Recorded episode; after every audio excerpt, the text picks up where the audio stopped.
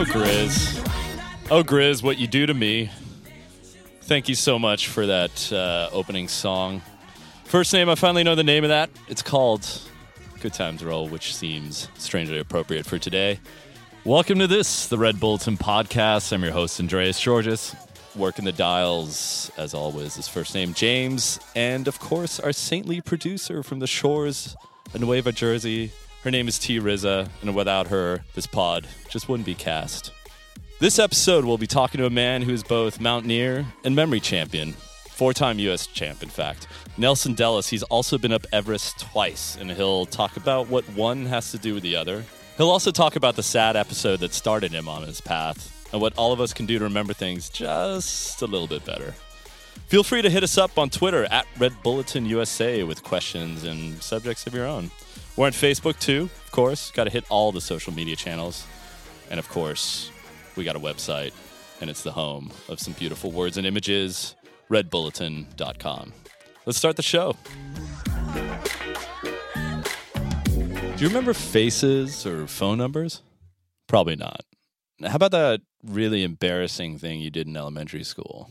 Probably yes. And the reason for that is because it was weird or it was wonderful or it was painful. And there was some strong visual element to it that got stuck in your mind. See, those are the memories that hold. And by training your mind to think like that, you can actually improve your memory. At least that's what Nelson Dellis believes. He's our guest today, and he's the four time U.S. memory champ, including the last two years. He's also using his platform as memory champion to climb mountains and raise awareness and money to find a cure for Alzheimer's through his charity, Climb for Memory. So he was probably born with it, right? He's probably got a photographic memory or something. Interestingly enough, no. Um, you know, memory is something I'd always just glazed over. I, I wasn't very good at and kind of accepted that. Um, I guess being in physics and math uh, and enjoying numbers, I maybe had a, a proclivity for numbers and maybe retaining a little more than normal, but nothing where I would say like, "Oh, I have a good memory." I, if somebody were to ask me back then, "Do you have a good memory?" I'd be like, "No, it's it's crap." Do people in general say? I mean, I, I'm trying to think of people I know who are like, "Oh yeah, I'm really good at memorizing things." It seems like memory is something that people are very quick to dismiss, right? It's very it's something that people are very quick to say that they just are really bad at memorizing. Yeah, and I think most people will say they're bad at memorizing, if or at least say I'm mem- I'm really bad at memorizing this specific thing. Right. Usually it's names or something like that. Right. Right. Right. But uh, but also on the other side, you get people who say, you know, instantly if you ask that question, I have an amazing memory, or they'll be like, I have a photographic memory, which I don't think exists, but I think th- those people are more confident in their memory and have maybe a little more skill naturally than the rest of the people. But you, d- you don't think a photographic memory exists? no, no. Um, I mean, we can talk about that a little bit, but um, the quick of it is, you know, in this competition, it's been around 20 plus years. The U.S. Memory Championships. the U.S. Memory Championships, also the World Championships, has been around a little longer. And even all that together, we've never seen anybody come in and win the thing or even compete in, with this line Hey, I have a photographic memory. I'm going to win or kick some ass. Doesn't Yeah. work or it Yeah. hasn't been seen. Yeah, yeah. So, do you remember when you first came across this idea of a of a memory championship? Where you did you find something online or? Yeah, that's um so being into numbers and things like Yeah. that. Um I've always been interested in um mathematicians and reading a lot of books about these stories where, you know, famous mathematicians like Gauss in the 16 or 1700s would as a kid do these crazy calculations in front of the teacher and so I've always been interested in people who can do that. Um, and there are calculators that exist um, who have trained their minds to do math and multiplication, whatever, really fast. Um, some are natural at it, or maybe they're um, autistic um, or uh, savants or something like that. But a lot of them have tricks and they've trained them. And uh, so in this world, it's a little world, there's competitions and things like that. Memory actually kind of overlaps. So a lot of them will have their times tables from uh, you know one times one to 99 times 99 they're 100 times tables and that's memorized right or they'll memorize these crazy long numbers that are the answers to certain things and it helps them do bigger calculations so i was interested in that there's a mental calculation world cup every four years and some of the guys there would compete in the World Memory Championships. So I started hearing about that, and and you know, I, memory competitions had always kind of been in the back of my head, and I knew about it, but I wasn't that interested in it until my grandmother passed away from Alzheimer's. Right. That was in 2009. Right. When when was that first? when did you first realize that that she was pretty deep into Alzheimer's or dementia? Yeah, so she um, she was French, and my, my dad's side of the family is all French, and they live just outside of Paris, Right. about an hour. And um, so we would uh, living in Miami mostly. Um, we'd only get to see her maybe once or twice a year. And I remember even as early as 2002, um, seeing differences, and um, you know, I was kind of I didn't really know much about the disease or what was going on, so I didn't ever ask about it, but I just would kind of observe. And then in 2008, uh, I think it was 2008, you know, that was when I really noticed. And every time I would kind of visit her, the jumps in her decline would be really noticeable. Right. And um, yeah, and then I went to climb one summer in 2009 and came back and had found out that she had passed away while I was there. It was Crushing, probably. crushing because I never thought it would amount to that. I was like, okay, she's getting older, Right. maybe at a more rapid pace than normal, Yeah. Yeah. but I didn't think it would be the end of her. You know what I mean? Yeah, no, it's a tough, uh, it's a tough thing. I went through it with my father as well. Um, he passed away from it uh, about two and a half, three years ago, and uh, I found that for me, the best thing was that you could take your leave of them gradually. You know, like Yeah. it wasn't something that uh, all at once overnight. They were like, "Who the hell are you? Get out of my house!" Right. It was like there were still glimpses. There were still bits there um, that I felt um, you know, where you could just see that they were still thinking vividly. Yeah. And those, of course, reduce over time. But um, it's it's really interesting because you saw that as a as a reason to get into memorizing, and and I kind of was more fatalistic. You know, I thought like, well, this is just this is going to affect all of us, and you Right, know, right. there's no hope, and I'm anything. already shit at it, and um,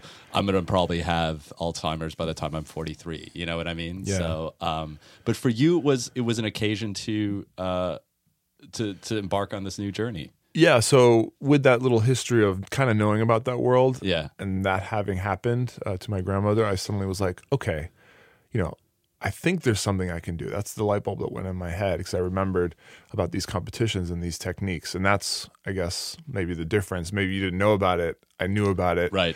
and that's I dove into it like 100%. And I remember I was living, I just moved back to Miami, and um, was finishing my master's, so I had a kind of a lot of free time on the side. So I had picked up uh, a book and an audiobook and learned the basics, and then just pounded away at it. Um, Do you and you like that kind of linear learning? Explain Yeah. explain by the way how what when you when you pounded away at it. What does that mean? Like what do you yeah, what are you learning when you're learning how to memorize? Right. So, you know, that's a, that's a kind of a tough thing for people that I teach is like, you know, when do you stop? Uh, what does it mean to improve your memory? Where, from where to where is it considered? Oh, yes, I've improved it. It's done. I don't have to do any more.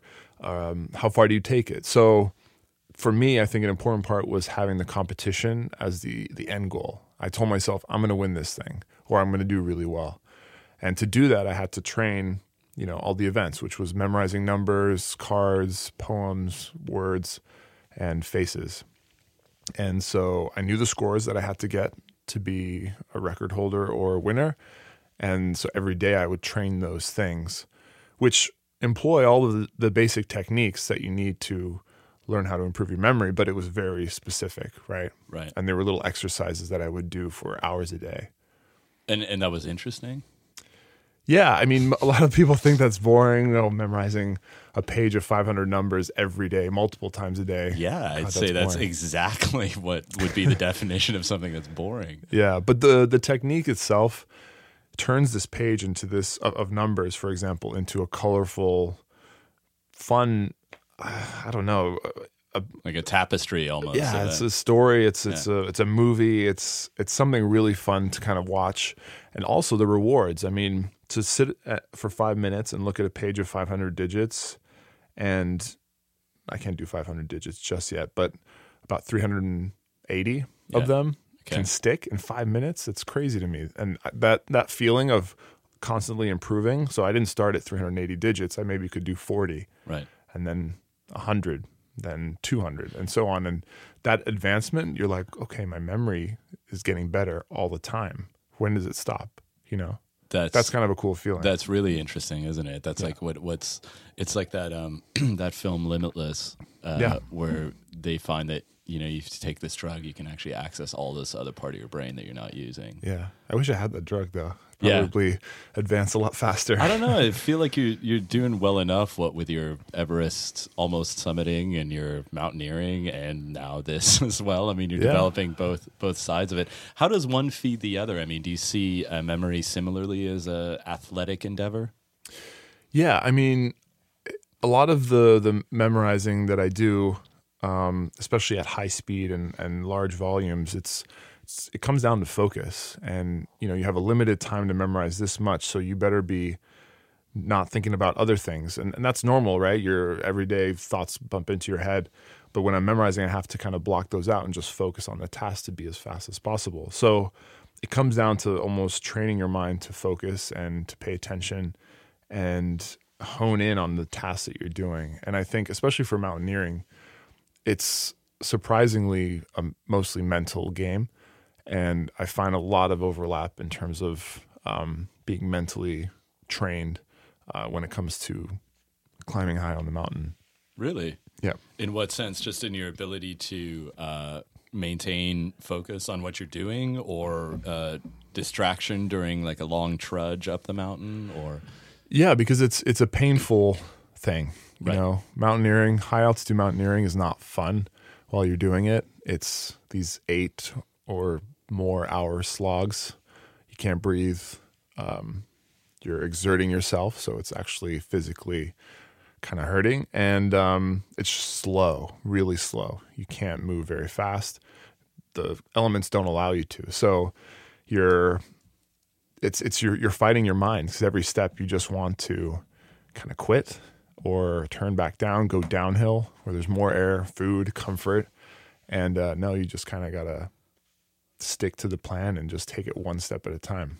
and do these fantastical images that you conjure up for um, for memorizing numbers? Do they then appear to you? Is that how you? That too, it's also Yeah. a distraction. You know, in in times where I'm just like doing something really boring and repetitive, I can dive into these worlds and and maybe recall, you know, something that I've previously memorized that on paper to somebody else looks Yeah. like just a bunch of random information, but in my head is this kind of colorful, um, as you said, tapestry or, Right. or world. Yeah. So break it down. Uh, We're, we're talking around it, and I think it's because you're so used to talking about it, and I've read a book on it. But but break it down for for those people who who've never you know who've never done this before, never heard of of memory uh, memorizing in this way. Yeah. How do you how do you do it? So the way it works is um, there's kind of two steps, uh, two step process to it. The first step is, and, and a lot of people may have heard about this or done it in school, um, is association, right? Or turning the things that are abstract, the things that are difficult to memorize, that don't just come easy, um, and turning them into pictures, visual um, thoughts in our mind that um, we can see and feel and smell and imagine with all this um, all the senses and things like that. We remember those things a lot better than abstract information. Or uh, you can put it this way um, a lot of things that we deal with don't have meaning to us and we can remember things that are meaningful or that we can relate to things we already know. That's the association part. So if we can turn in those uh, in those things that we don't know into things we do know that's one step closer to to having it stick.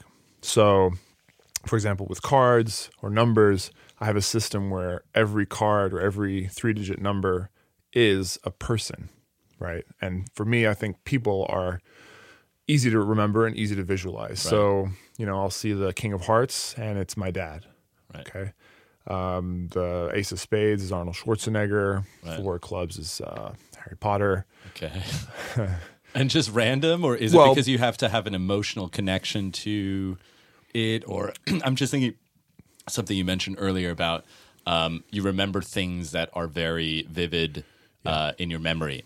And I'm wondering if it you have to have some sort of emotional connection to those memories as well. It definitely helps. Um, but there is a reason why those things are those things. For example, a, a lot of my system is based on breaking down the the card number in the suit into a uh, a number uh, into initials. So, for example, Ace of Spades, A for Ace, S for Spades, AS. So I find someone with those Ah, I initials. see what you did there. Arnold Schwarzenegger. That's very clever. Okay. But then there are others that are more intuitive, like King of Hearts is my dad. So some of the hearts in the suits um, are friends and family. So King, you know, of my family is my dad. Queen of Hearts is my mom. right. Um, a good friend of mine, uh, her favorite number is three, so she's three hearts, things like that. Okay. Um, but yeah, I'm turning things into things that I know. Like Harry Potter isn't super emotional uh, connecting for me, but I know who he is. I've read the books um, or some of the books,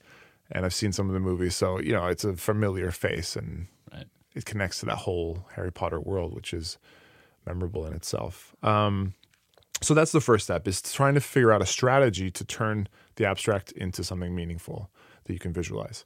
The second step, and this is really the, I think the technique that takes normal people to the next level to become a memory champion, for example. So this is the memory palace idea, and it's been around since the Greeks. It's thousands of years old.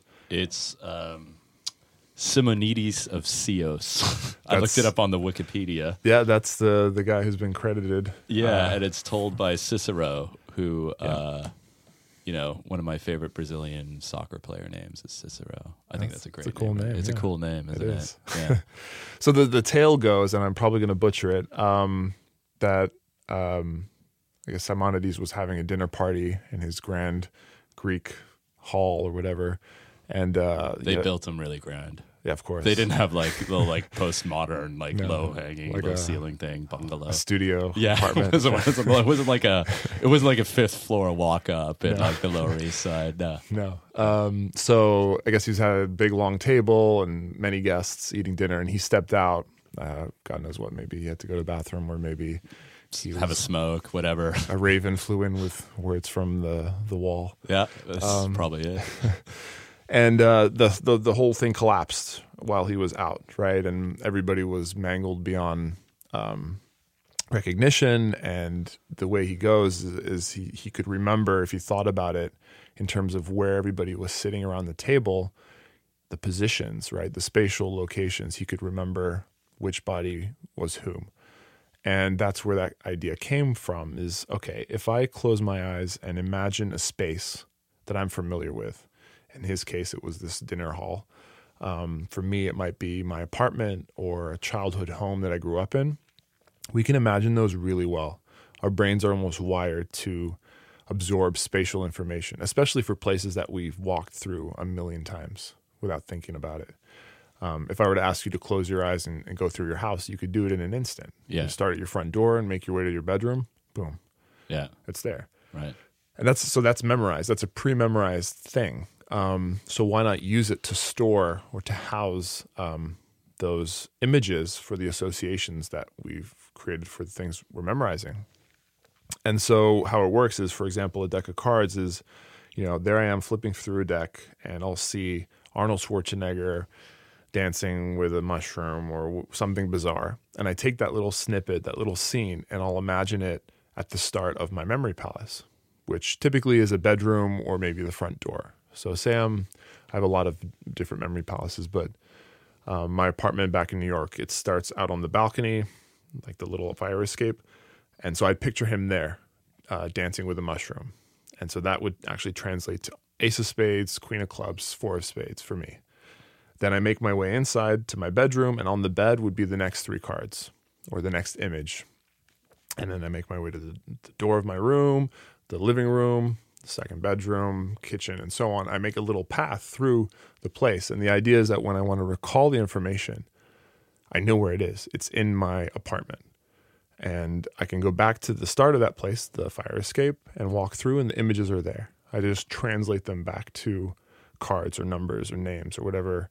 I'm How long? to- How long does that take to to to place pe- uh, place uh, cards in different rooms and then remember yeah. and then memorize them? So the first time I ever did it, uh, this was back in 2009. Um, took me 20 minutes, right? Okay.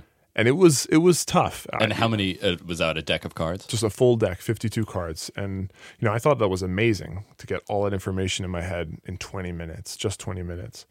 Um, but you'll find that, you know, it's a weird feeling when you start because the first card, okay, yeah, I can picture it on the fire escape. Cool. Next card on the bed. All right, fine. And then as you start to get deep into the deck, you're like, man, I'm, I'm, I've forgotten the first one for sure. Right.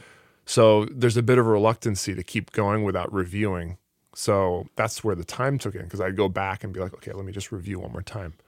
but then when you get more confident in the technique and realize that it actually works without having to go back so many times, you build speed. Oh, that's interesting. So you you just need to rely on the technique, and the technique will Yeah. eventually pay off. It's in our nature to kind of second guess our crappy memories right. and to say, okay, I, I, no way I'm going to hold this. I better go back and review. But once Right. you kind of trust in the system and how sticky it actually is, um, it kind of feeds itself, and that confidence just rolls over. And It's interesting I, I- because I, I I tend to think that if I write something down, I remember it better.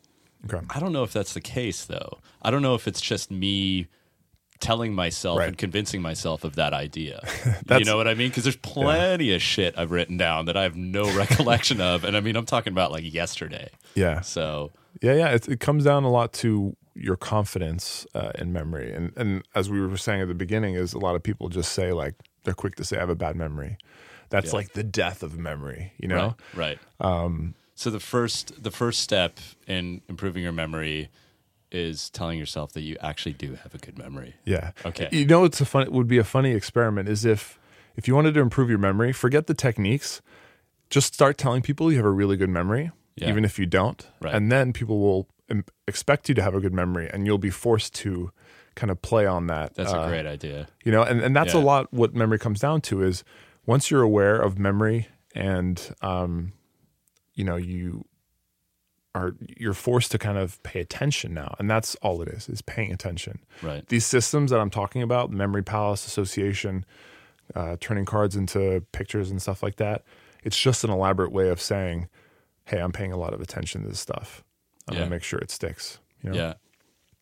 And and how is that changing now that my smartphone remembers everything for me? Yeah. So I mean, you, you, a lot of us can probably dial the number of our best friend when we were a kid or our home. You know, Yes. I still can picture my best friend. 305 378 6955. I haven't Yeah. said that number in years, and that I just decided to try it. Um, I can picture my hand moving on the, the, the dial pad, you know?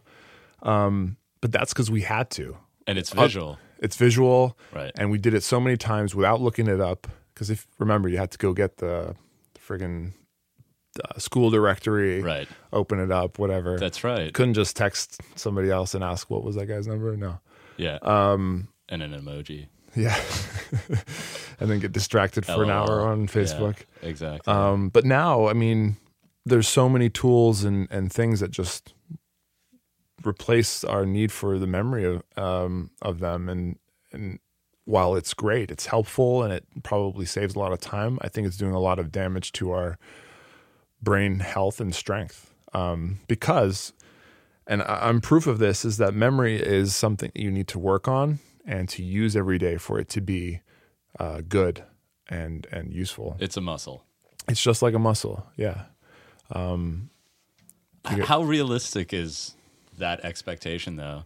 And how important is it? Honestly. I mean if if my smartphone can remember everything anyway, uh, if artificial intelligence is something that's, you know, even scaring Bill Gates, by the way, you know, um, and it's coming, um, and it's already manifested itself in these little devices that we carry everywhere.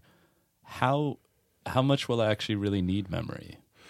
Yeah. Why is it still important? Well, there's the argument that um, you know Alzheimer's is this epidemic, and uh, brain health is something that is important, just like physical health is. I mean, you remember that uh, movie uh, WALL-E, right? Where Yeah.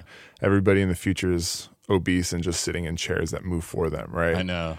I mean, you could argue the same, right? Like Yeah. that's Yeah. if that's cool, we don't have to move a muscle. Yeah. Is that bad? Well, yeah. I mean, it's it's going to make us fat and probably die Right. sooner. Um, and uh, while the the connections to you know, using your cell phone to store things and not using your brain to getting Alzheimer's earlier is not necessarily um, connected.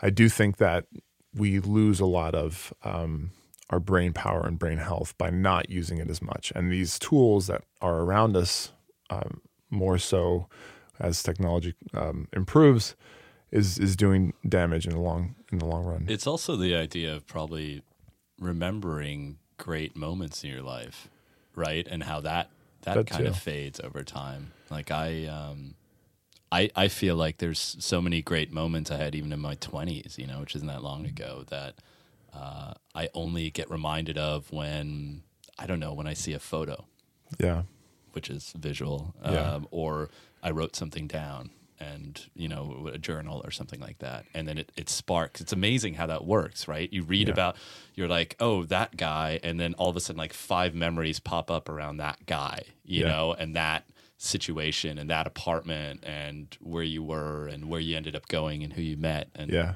it's crazy right Yeah. and do you feel that with you are you able to mem- uh, remember things better now i'm not i'm not saying like just the practical day to day but is it even kind of i don't know in that way that lsd worked for steve jobs and opened up all this you know all this perspective that he didn't have before Yeah. is is training your memory like this has it unlocked other memories from the past So uh, I get that question a lot. Is your memory has your memory improved naturally and with, without the techniques? And I think the answer is it's it's yes and no. No, in the sense where you think like a lot of people think I'm, I can just remember everything that I hear um, or every event that happens. I just naturally tape record it. yeah Not the case. I have to actually actively use a technique if I want to store it. Right. You know, otherwise I'm just like anybody else.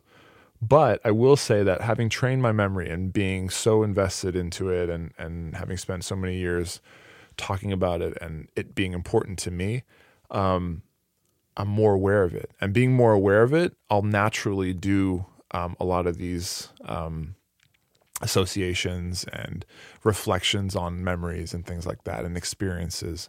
Um, so in that sense, that makes uh, a lot of the things I do more memorable.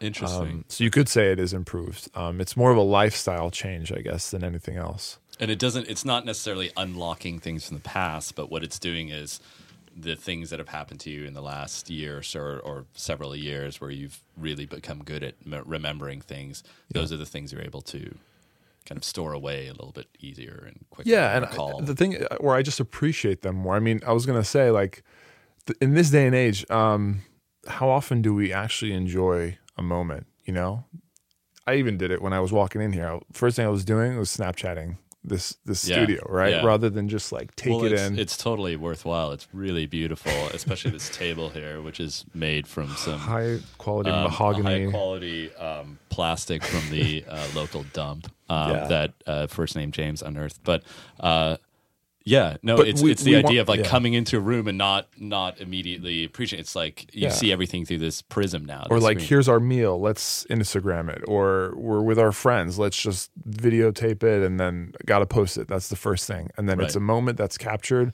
posted online and then forgotten yeah you can go back and look at it but you're looking at the picture you know what i mean it's different from you know s- the summer of 2001 you know where you have to actually that was great, wasn't it? it was uh, So awesome. was good. A lot of people forget that was a great summer. and Well, that was before 9-11, by the way, too. Right. Anyway, Oh, that's right. let's not dip too down. No, but what's what's interesting, and I used to do this exercise. I haven't done it in a while, but I take a summer, for example, say 2001, and if I said, "Where were you? What did you do that summer?" You'd probably be like, "Oh man, I don't remember." But and I don't initially. I'd have to piece things together, like you said. It was just before 9/11. Um, okay, so maybe I can work backwards. But once you start thinking about it, and you you say, "Okay, I was in high school, or you were um, in Miami." you can start to piece together things and then slowly more information comes in and you're like oh yeah that was also the time that i did this. and oh yeah that was the time i also did this and this person i met blah blah blah that's the kind of thing that we don't do anymore you know it's it's just a picture a video a soundbite an article and that seems to be all we do with this technology but you know there's something to be said for taking in um, for a moment what you're doing and thinking back on it and really using your memory you know Well, that's that's really interesting, that's something because that that means that what you're doing is essentially trying to appreciate moments better. Yeah. Yeah. I mean, sure, it's memorizing a deck of cards, but it's also being a lot more present than Yeah. than most people are. And, and that's to me, and I, I always end my speeches this way: as I say that memories are everything. It's it's who we are. Um, without them, I mean, what are we? That's who makes us who we are. It's kind of why we live for. You know, it's it's moments, and once those moments pass, we have the memory of them. Um, and and that's what was so sad to watch with my grandmother, is you know, to her, she, I mean, until the very end, of course, she was suffering, but through her um, That decline. deterioration, Yeah. she didn't really notice. You know what I mean? I mean, Right. she's asking like who I am and where I am in front of me, but to her, she doesn't know me. You know what I mean? Yeah. I mean, she knows me, but she doesn't recognize me there. Yeah, she's not suffering though. She's, Right. She's not aware of how awkward and painful it is. It's, Yeah. it's the people around her, right? But she lost the essence of who she was. I mean, in the sense, at the end, it's not my grandmother anymore because those memories inside her are are, are gone, um, and that's sad. You know, because yeah, we live our whole lives building these moments, and and what else is there? Uh, right if you and they, lose that, yeah and they define us like you said and and also they they um they can help help guide us as well right as we go as we go forward. Um you you said at the the beginning of our chat um you know what's the limit? What, what do you think the limit is? I mean is this something that you want to just keep doing and training and you know getting to the point where you can memorize a deck of cards in you know a minute and a half um, or is it is it just expanding on just that and and not just making it about memorizing a deck of cards or memorizing a poem but like really truly thinking of being hyper aware all the time and taking in stuff and being able to retain memories i mean what's where Yeah, do you see it going I mean, I've I've competed many years. I've won four times, um, and you know, as I train, I've always improved. And there's something that I like about seeing how far you can push memory. yeah And those events that I train, the cards and numbers, and names and stuff, are good ways to measure it, at least to me. So uh, I keep saying I'm going to stop competing, you know, at some point, but I really like the idea of, okay, my deck of cards right now is at 30 seconds actually, and um, the world record is 20. oh really Yeah, that's really fast yeah. Well, in, in Moonwalking with Einstein, I think at that time, which was about almost 10 years ago, was a minute 40 or something like that. okay right okay but uh, that's improved. And, you know, there were guys who were getting in training 18, 17 seconds. Um, so who knows where that will end? Obviously, you can't go faster than zero seconds, but, Right. uh, um, you know, it's interesting to see, especially with numbers as well. The record used to be the 300 digits in five minutes, and there's a, a German, a previous world memory champion who can do 504 504 digits in five minutes. So that means they set a timer for Yeah. five minutes, and then he can he He looked spouts at off. it for well, he looked at it for five minutes. oh, he looked at it for five and then minutes. you take it away and he can write it out. Perfect. yeah. Yeah. So Wow. that is of interest to me. But you know, then there's the question is like, well, how relevant is that to real life? You know? Yeah. But I think what interests me a lot is is where that limit is. How far can you push the memory? Yeah. Um, you know, because I think 20, 30 years ago, psychologists would have said that the things that we're doing in memory competitions would have been impossible for any brain. Um, you know, the the standard thing is people can retain seven items plus or minus two. Um, but then if you use a technique, you can memorize 500 or f- and four Yeah. items. You know, like what's it's it's insane. It's interesting because as you're talking, I'm thinking this is what you're doing is really analog in this digital world, right? It's like Right. it's like, hey, our brain is our most important muscle, and we're only using a certain percentage of it. And actually, instead of trying to outsource um, the stuff uh, that our brain used to do for us and outsourcing it to to the digital world, um, we should be relying on it Yeah, again, you Right. know, and, and and working on it and working to make it even better. Yeah, I mean, look, I'm not, uh, I'm not living in a cave and not using a a phone. And Yeah, a I mean, I mean, you Snapchatted this. so, Exactly. yeah, I didn't. I don't even really know what that entails. But yeah, I mean, you're obviously advanced. In that. but I think you know, I, I spend a lot of time on the side. Um, you know, where I could use my phone, I don't. Um, not always because yeah, I'm, I, Yeah. I'm in a rush sometimes and need to do this and that and be here on time and beat traffic, whatever. Um, but I am aware of it. That's the key, right? Is is understanding that my brain needs to be used, um, and that memory is important, and that I don't want to lose it. Right. So let's get to the uh, memory championships Yeah. because I, let's let's take me to your first one and and try and paint a picture because I, I imagine you're in my mind you're an anomaly because you're six foot something you're built like a brick shithouse and you've got what I can only assume is the spirit animal of every memory champion a elephant on your shirt right now. Uh, With nerd glasses, with on. nerd glasses on, which is again probably a little bit of a reflection of who you are as well. But how um how how did how did that all go down when you walked in? How was what what was the vibe there? Who shows up to those things? Where are they held? Yeah. So in the past, um, well, in the history of the U.S. Championship, it's always been in New York every March or so, um, usually in a small room. Um, but in the past few years, it's we have maybe 50, 60 competitors, so it's a slightly larger room. Um, and the kind of people I remember when I walked in, I didn't know what to expect. I hadn't. Nowadays, you can look online and see who the competitors are and all that stuff. But back then, I didn't really know and know what they look like. And and the cool thing is about this sport is that there's such a range, right? And they all started because of interesting reasons. Me, it was my grandmother and brain health. Uh, another former champion was um, had uh, was going through chemo and he spent a lot of time in in the hospital, so he wanted to improve his memory because he thought it was getting weaker with some of the chemo. Uh, you have a former clown, a guy who went to clown college, um, who teaches kids how to memorize stuff. Or you And have a he pe- was the scariest of the bunch. yeah, he's he's good. He's a good friend of mine. Um, or you have people who uh, pizza delivery guys, moms, twelve year old kids who just think memorizing a deck of cards is really cool. Um, all ages, all types of people. Um, you'll have the super nerds who can't uh, be social, um, but then you have normal people uh, or guys who run marathons or whatever. It's it's really cool. Did you think you were ready when you went to your first competition?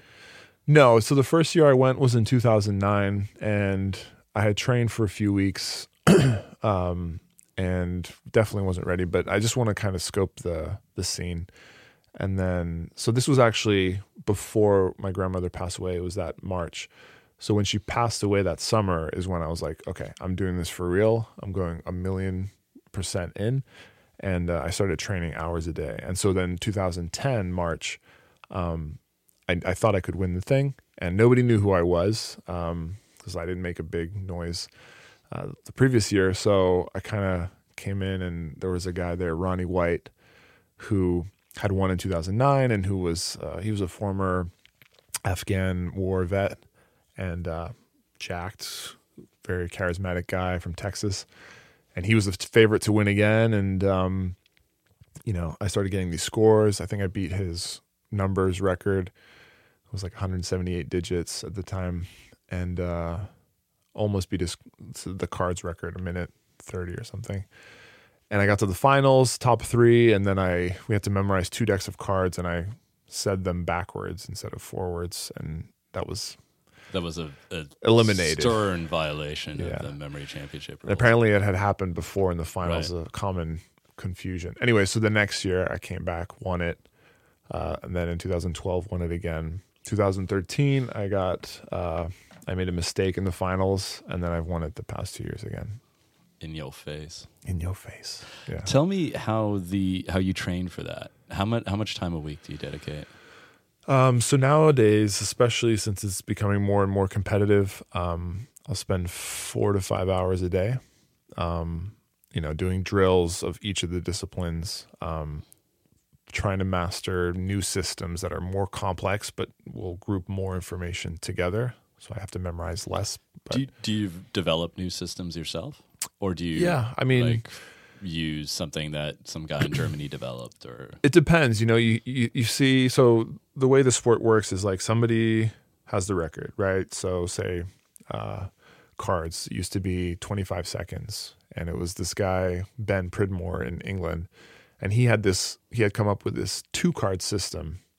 So instead of like I was saying before, the King of Hearts, Ace of Spades, each of those are an individual person. He does pairs of cards are one thing. Um, so that's almost 2,700 possibilities that you got to learn as opposed to 52, right? Um, so that's cool, but it takes a ton of prep and you got to memorize and learn to see those pairs of cards and instantly come up with a picture, you know? right? It takes a ton of practice. So he mastered that and that got him to that record. And now, so then a bunch of people switched. Oh, I'm going to do the Ben system, is what they call it. I never switched because it was a lot of work. And, you know, you think, okay, I might, maybe my system can get me that far if I try hard enough. And, you know, so people will switch to a system and maybe it'll work, maybe it won't. And then somebody comes up with something new uh, that takes them to 23 seconds. And then some people will switch or, you know, so you, you experiment. Is I've there ex- collaboration? I mean, is it, or are you guys pretty like not? You're pretty competitive with each other to the point where you're not sharing information exactly. No, we're very open about that stuff because we Right. know that it's all, as my friend likes to say, ass time. You're Right. sitting on your ass. I putting see. I would work. get something completely different from that phrase. I've I've heard that before. So, yeah, yeah, I gotta right. watch it. But uh, So ass time, uh, sitting on your ass. Let's say yeah, doing the work. Yeah, doing the work, doing the time. doing the time. Okay, And uh, yeah, so a lot. It's funny because everybody's super competitive, but Yeah. you know all the techniques and what everybody's doing. Everybody's super open about it. Um, and you know, if you ask the, the world champion what technique he used, he'll go into super depth about. it. He'll even write it down for you if you want. right. because he knows that you got to go home and actually spend the hours. Do you? Um, is there something you're really bad at? Is there like an event that you're really crap at? At the U.S. Championship, no, I think I have all of them uh, on lock. Um, the World Championship has a few more disciplines um, that a couple I don't train as much for, but like for example, and I should be really good at this because I'm a computer science master, but binary digits, so memorizing ones and zeros. Um, some people will do Wow. thousands, and we- we have a 30 minute cap to memorize as many binary digits as possible. And I think the world record's almost 4,500. Uh, and I just get lost in the zeros. I have a cool, I mean, the technique that we use is pretty impressive. I can do almost 2,000 um, in 30 minutes, but uh, that's, you know, not even close to the, the world record. Really? Yeah. What's the world record? But it's 4,500, 4,500 digits. So you can do half of that, a little less than half of that. Yeah. It all comes down to how you chunk it. And some people have some crazy grouping methods. And all of this helps you remember where you put your keys. Yeah, I mean, no, that's that uh, that has nothing to do with it. But Are you serious? all right. So but no, let's get back to that. No, because that's interesting to me because what you're doing is mental gymnastics, right? Yeah. So how much of that, you know, I guess just like in regular gymnastics, and I think this is going to be like an analogy that goes really off the tracks, but like regular gymnasts probably don't walk down the street better than we do, right? Uh, yeah. uh, is that kind of a similar? Uh, Yeah, well, similar train. Let's do this example. So, um, why do you why does someone go to the gym and you know spend some time doing curls or squats? Right. It's not like you're going into the real world and just doing squats in the street, right? Right. But you know, you may fall over and you have to get back up, and part of that movement is a squat, right? Or you have to pick something off the ground, and that's that's a curl, right? Yeah. So you work on these isolated movements to kind of, as a whole, build this um, fit machine or whatever Right, right. that can um, do anything on the fly if it happens in real life. So the idea is, yeah, I'm training these completely useless, um, not completely, but uh, what seems useless binary digits. When am I going to memorize binary digits in real life? Never. Um, or um, abstract images or cards, right? But the principle that goes beneath it is something that I can apply on the fly in real life. What I'm getting fast at is developing a strategy um, and being able to store it uh, in a memory palace very fast. if I can do that in real life with anything that comes at me, then that's that's all I want. You know. Is there? Um, do you ever get in trouble because people assume you have an amazing memory and then you forget someone who, or forget a birthday, or Yeah. Um. Yeah. I mean, look, I, I, I'm, I'm I'm human. All right. I am human, and another thing is, is I spent hours training this stuff because I'm super competitive. So sometimes I just want to shut off. Right. Right. I don't even want to try, Right. and that can bite me in the butt sometimes because I'll forget a name or because I'm not even paying attention. Or the classic story I love saying it is a number of years ago with one of my ex girlfriends. We were living together. I had to. Um, she told because I work from home. She'd be like, "Get me these two items for groceries, right? Two groceries." I go.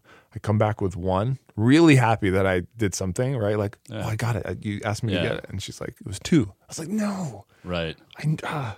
But. I, I tell her, or I had told her, is if you had written or told me a 50 item list, Yeah. 100 item Yeah. list, I would have gotten every single item. You That's know? not even. Yeah. Like two items isn't big enough for my memory palace. right. So it's one of these things. It's like a memory shack. yeah, know? not worthy. Enough It's not worthy of inclusion in Yeah. you know your your uh, Upper West Side apartment memory palace. Yeah. Um, So which I imagine, by the way, is a very small palace. It's tight. Okay. It's, it's, It's very tight, small. not a lot of elbow Yeah. I, I use uh, a lot of little corners and pieces of each room to make it bigger. Interesting. Okay. Uh, so, any party tricks, by the way? I saw at the beginning of one speech you uh, went up on stage, had an oversized deck of cards, and Oh, yeah. uh, read off the numbers as you threw them to the ground. Uh, read off the, the, The cards, yeah. the cards exactly. So, uh, are there any other tricks? Yeah, actually- to impress people. the, the cards one is is pretty impressive. Uh, I can do that pretty quick and get a beer out of it. Um, w- with my friends back in Miami, uh, we used to. Well, they made me do it, and then we started kind of making it a, a habit. After that, is they'd be like, "This guy can memorize all the credit card numbers." You know, we'd have like ten people uh, throwing in for the bill, which was like six hundred bucks or something for somebody's birthday, and um, uh, my friend Karin was like, "Yeah, he can memorize all the the credit cards. If he does it in less than five minutes, can we get the bill for free?" And the guy was like, "Yeah, okay, fine." Not knowing who I was or what I could do, and of course, it was super easy. Um, the guy was like, "Oh man, I." Uh, he, he ended up just taking off my stuff, but Ah, that's not fair. Um, I know, that wasn't the deal. I know. But uh, in the future, we went to places and got free desserts and free items taken That's off. good. It's pretty good. You're a useful person to roll Yeah. around with, I think. yeah. Yeah, I wish there were cooler things I could do with it.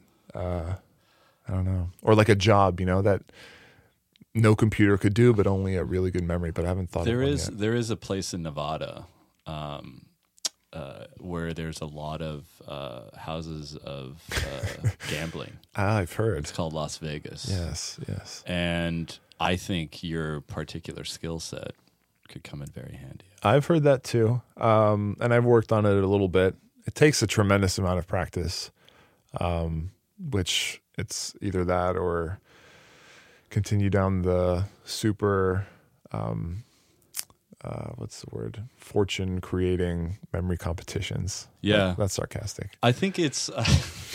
I think you're. I think the the the the issue you're facing is that you're actually using your powers for good, when Yeah, in yeah, yeah. fact you could be using them for evil. I could, yeah. At great personal benefit to yourself, and by the way, your uh, uh, your nonprofit. Why, don't Yeah, you, why don't you tell me about that? Sure. So, um, kind of in this process of learning how to improve my memory and um, doing it inspired by my grandmother, I decided to give back and create a a nonprofit charity called Climb for Memory. So, as we briefly talked about, I, I, I climb mountains, and I wanted to kind of bring it all together and inform people about the disease and memory techniques as a whole. And um, so I created a blog and kind of this this whole charity thing where I climb mountains to raise funds and awareness for the disease. And uh, yeah, so I've been up Everest a couple times, uh, trying to make some noise and get people to, you know, obviously I'm climbing has nothing to do with with Alzheimer's or memory, but I feel like it's a cool platform and a way to get people to pay attention uh, to the cause. You know. Absolutely. Have you summited Everest? No, I Okay. tried in 2011 and got within 50 meters. turned around, and then I tried again the other side, and north north side of Everest in 2013, and um, got within 300 meters, turned around. So I'm actually going next spring. You are. Yeah, to try. Are they opening it up again? After? Yeah, yeah, it's open. Okay. Yeah. And then they need to. I, I read recently, like the Nepalese government is requiring like proof of mountaineering. I saw experience. that. Yeah. Um, I don't know. the The Nepal government has said a bunch of things over the years, and they've said they didn't enforce this, but it's it's it's kind of a mess when Yeah. it comes like a lot of people paid under the table, and I don't know if they'll actually enforce that, but Yeah. it would be nice. Uh, there's a lot of wackos on that mountain that shouldn't be there. And I mean, I think it's also. I won't say what are you going to do differently this time because I mean, it just seems when uh, when you're talking about summiting Everest, it's circumstances basically, Oh, right? yeah, a lot. So many things have to align properly. Um, but I will say that having tried it twice already, I have a lot of experience Right. at this point. I, I think if I get myself in the same situations I was those two years, I could overcome them now. Right. If everything was the same, right? Right. Obviously, the weather could be worse. Could be an avalanche that is unexpected, has happened the past two years, and um, you never know. Right. Right. Well, in 20 years' time, you'll probably remember it though. Yeah. Well, they're really, I'll tell you that, they're really, really memorable experiences. Yeah. I can remember, it's a two month expedition, and Yeah. each one I can remember to a T. Yeah, you don't need to imagine like Einstein skating on No, an acoustic just- guitar in a field, do you? No, no, no, no. Oh, you Awesome. watched my video. That's I did it. I watched the first five minutes. It was interesting. Okay. and then you forgot what you were doing. You yeah, I like yeah, I forgot I had this this morning. So, but no, listen, thank you very much, Nelson. That was awesome. Yeah, really thank you for appreciate it, having me. That was yeah. fun.